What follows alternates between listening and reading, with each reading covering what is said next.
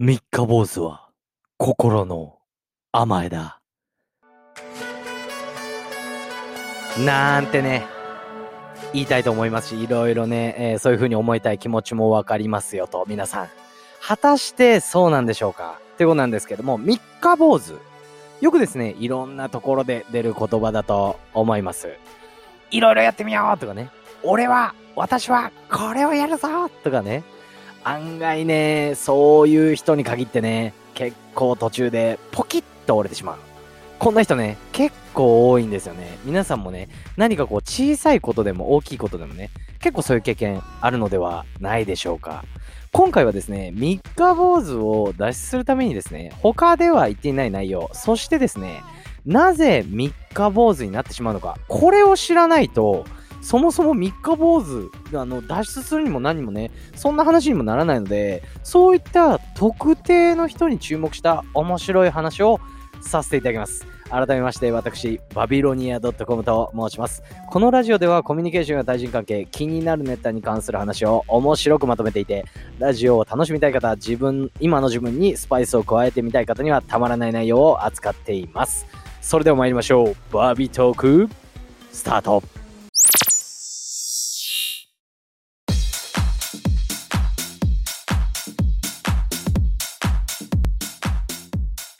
さあ皆さん、三日坊主ね、冒頭でもお話しさせていただいたんですが、皆さんはね、どんなイメージ持たれるでしょう、持たれるでしょうか？結構ね、私がこう学生時代にはですね、私はあの、ずっとですね、あの、大嫌いな考え方ではあったんですが、あの、自分が、えー所属していた環境がですね、もうずっとですね、大学を卒、もうね、本当にずっと、もう大学までですね、あのとにかくもう体育会系の、もう本当にね、あのー もう軍隊じゃ、なんじゃないかと、本当に部活動じゃなく軍隊だろ、軍人だろっていうようなですね、えースポーツだったりとか練習をですね、ほぼ毎日やってきたので、まあそういった考え方が根付いてるかと思いきやですね、やっぱりですね、思い返すと、あの、何か気合だ、根性だっていうのがですね、あの、結構監督だったりとかヘッドコーチがね、いつも話してるとき、何言ってんだかなみたいなね、感じでいつも聞いててね、練習中も結構笑いながらやってたタイプなんですけど。はい。まあまあまあ、そんなこともあるんですが、あの、お話しさせていただいた通り、脱出するために、プラスですね、そもそもその前になんで三日坊主になってしまうのかっていうとですね、お話からの脱出するためにっていうお話させていただくんですが、これはですね、大きく分けて2つあります。今回もですね、皆さんのヒントになれればと思いまして、えーご準備させていただきました。もちろんですね、該当する方もいらっしゃいますしゃいると思いますし、該当しない方もそんなのはね、もちろんね、いると思うので、しっかりですね、皆さん自分のね、ヒントになるのではないかという気持ちでですね、聞いていただければと思います。まずですね、えー大きく2つといった1つ目。なぜ三日坊主になるのか。1つ目、えー目標が高すぎるっていうことですね。はい。結構ですね、何かを始めるって言った時にですね、1ヶ月もしくは2ヶ月ぐらいですね、まあまあまあ言うてもっと、まあ数ヶ月ぐらいですかわかんないですけど、そんぐらい続く人っていうのは少々いるんですよ。まあ言うて少々なんですけど、まあそういう人ももちろんいますよと。なんですが、大半はですね、ほとんどの方が1ヶ月以内、まあまあ大半っていうことなんで、半分ぐらいは、えー何か物事を始めた時にやめてしまうんですよ。皆さんもね、どうでしょうか？何かね。えーまあ一応、社会人の方がほとんどだと思うんで、社会人になりたての新卒の時、同期ね、えー結構やめませんでしたかと。はい。どうでしょうか？ね、私の場合だとね、半分ぐらいはってお話したんですが、実際にですね、私が新卒の時に入った時、えー同期ですね、えー超厳密に言うと1.2ヶ月ぐらいですか。えーっとですね、えー割合、要はパーセンテージで計算すると、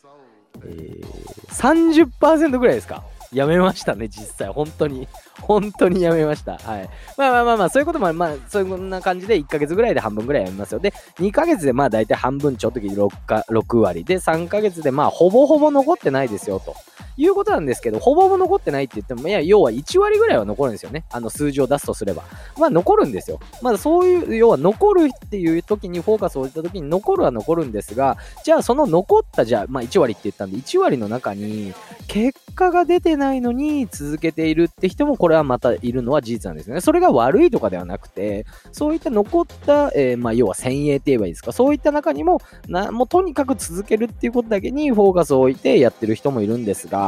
こういうですね、ここで言う、まあ結果が出てないっていうのはですね、どういうことかというと、まあ、本人の決めた目標、これがあまりにも高すぎて、その先の1年、2年、続きますかっていうお話なんですよね。はい。もちろんですね、例えば1000人いたら1人とか2人かとかいるとは思うんですけど、現実に考えた時に、そんなね、めちゃくちゃ、えー、なんていうんですか、高すぎたら無理ですよね。例えばね、俺は内閣総理大臣になるとか言ってね、あの、普通に日本国民で1人しかなれないやつに、多分ね、結構、あの、例えば家計がね、すごいいいとこ、あの方だったりとか、あの、なんていうんですか、代々ね、そういうこう官僚っていうんですか、あの、そういうところにいる方はですね、結構、じゃあ目指す方もいらっしゃるかもしれませんが、ほとんどが多分諦めると思うんですよね。あの、今、究極の話をしましたけど、官僚とか言ってね。うん。ね、なんで、まあ、そういったことを考えたときに、目標が高すぎるっていうのは、やっぱりですね、目標は高くとは言うんですけど、実際にそれをね、えー、何年単位、数年単位でじゃあ続けるかっていうと、それは厳しいですよねっていう、えー、お話をまずさせていただきました。一つ目、なぜ、えー、三日坊主になってしまうか。目標が高すぎるということです。これ皆さんもね、経験あるのではないでしょうか。さあ、続いて二つ目。これはですね、えー、結構な方。あの、はあ、まあまあまあまあ、そうかなっていう感じになる方もいらっしゃるかもしれませんが、二つ目の理由。目標が低すぎる。まあまあまあ、なんとなく、なんとなく予想した方もいらっしゃるかもしれませんし、なんとなくね、これをお話しするとね、わかる方もいらっしゃると思うんですが、さっき言った高すぎるっていう逆でもこれダメなんですよと。要するに、最終的な、まあ、個人の目標といえば分かりやすいかもしれないですけど、何かね、そういった最終的な目標が物足りない感じだったら、それを目指そうかと思うと、まあ簡単なんで目指そうと思わないんですよね。なぜかというと人間なんで。人間なんでって伝わりない、伝わらないのであれば、やっぱ感情の生き物なんで人間っていうのはどこまで行っても。はい。あと、ここで大事なポイントです、ここから。言いたいのが、ニュアンスの違いなんですけども、例えば具体例を用いて言うのであれば、まあ今、私がお話しさせていただいて、これは音声メディアですね。音声メディアで言うとよくね、1日1投稿みたいなね。うん。じゃあ、そういった人が1日1投稿が1ヶ月続いて、1日1投稿が2ヶ月続いて、ね。結構周りでもね、私実は結構見てるんですけど、3ヶ月あたりでパターってやめてしまったみたいなね、えー、いう方ね、結構多いんですよね。まあさっき言った通り3ヶ月 だったりとか、まあ100日って私は考えてるので結構やめる方多いんです。うん。これね、聞いたとき皆さんどう思いますでしょうか？結構ね、継続力がなかったんだなとかね、うん、なんか楽しめなかったのかなとかね、なんかいろいろね、他にもなんか、あ振られたのかなとか わかんないですけど、わかんないですけども、ね、なんかそういうね、いろいろ思うこともあると思うんですが、そもそもですね、行動を細分化したときに、細分化して考えたときに、3ヶ月間がどうこう、そういう期間がどうこうではなくてですね、そもそもの1日1投稿、最初に言った1日1投稿というものがあなたにとって楽な作業だった。これが原因だということなんですね。まあ簡単に言うとですね、簡単すぎて、そのその人、あなたにとって1日1投稿が簡単すぎて、まあ拍車がかからないと言いましょうか。必死になれない。よく言うと燃えないみたいな。うん、感じだった状態なので、まあ実際にね、1ヶ月、2ヶ月は続きますよ。そりゃ楽な作業ですから。毎日歯磨きしてくださいって言ったら誰でも続きますよね。うん。なんですけれども、じゃあそういった内容で3ヶ月、4ヶ月、例えば1年ってなったら、それ続きますかと、はい、いう話なんですよね。うん。なので、まあそういった部分で一番最初に言った目標が低すぎる、えー、目標が高すぎるの反対ですね。低すぎるも、えー、実際に3日坊主になってしまいますよというですね、えー、お話でございます。はい。はいはい。まあ、ただ、こういった、えー、目標が高すぎる、低すぎるですね。っていう言葉もあるんですが、じゃあこれをですね、実際に、じゃあどういうふうに克服をしていけばいいかということなんですが、まあ簡単に言うと、毎日の行動、これをですね、えー、自分の、えー、生活の一部として、えー、何かこうトッピングしてみるっていうことをですね、お話しさせていただきます。はい。まあ、簡単に言うと、さっき言ったちょっと歯磨き。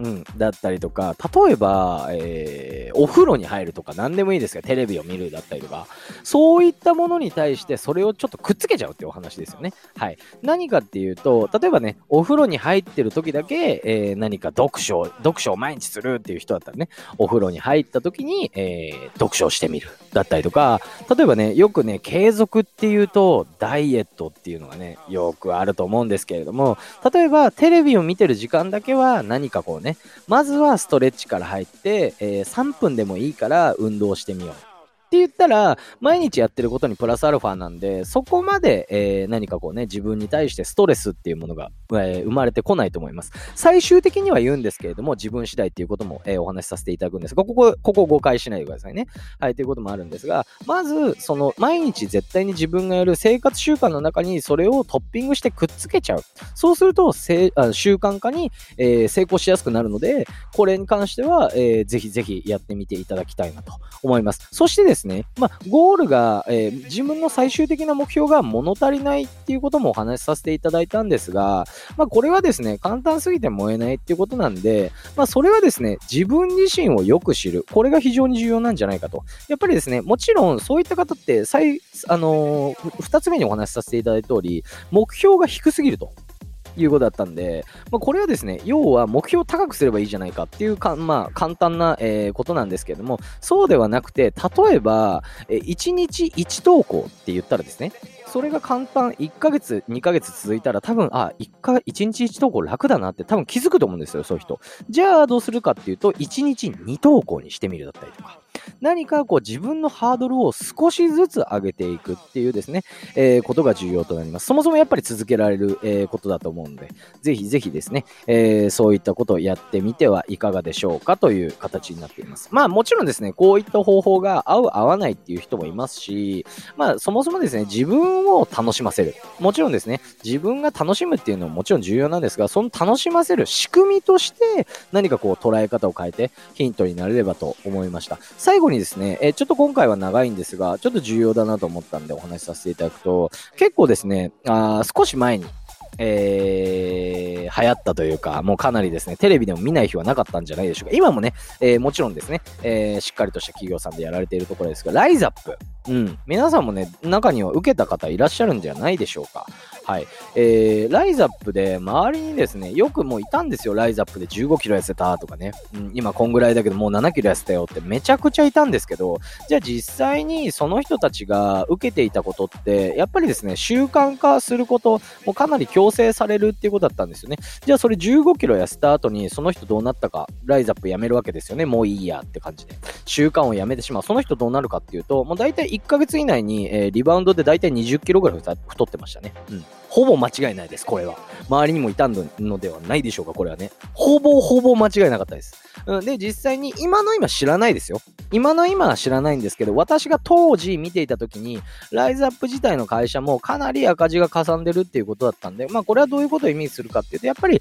あの、そういうふうに続けられない習慣化できない人っていうのが、やっぱりこの世の中に、えー、少なからず多いのではないかと。いうですね、えー、ことも証明で、まあ今の今はいろいろね、ゴルフだったりとかいろいろやられてるんで、えー、復活しているっていう可能性も全然あるんですが、まあ今知らないのでこういうお話し方させていただいたんですが、そういったこともあるように、やはりですね、えー、習慣化、非常に難しいよと。言ったお話で、えー、締めさせていただきたいと思います。なのでね、えー、小さいことから、えー、自分と向き合ってですね、今言ったことで、えー、もちろん真似するのでもいいですし、今言ったことから何かヒントとして、え、自分で考えて何かやってみる。これが非常に重要なのではないかなと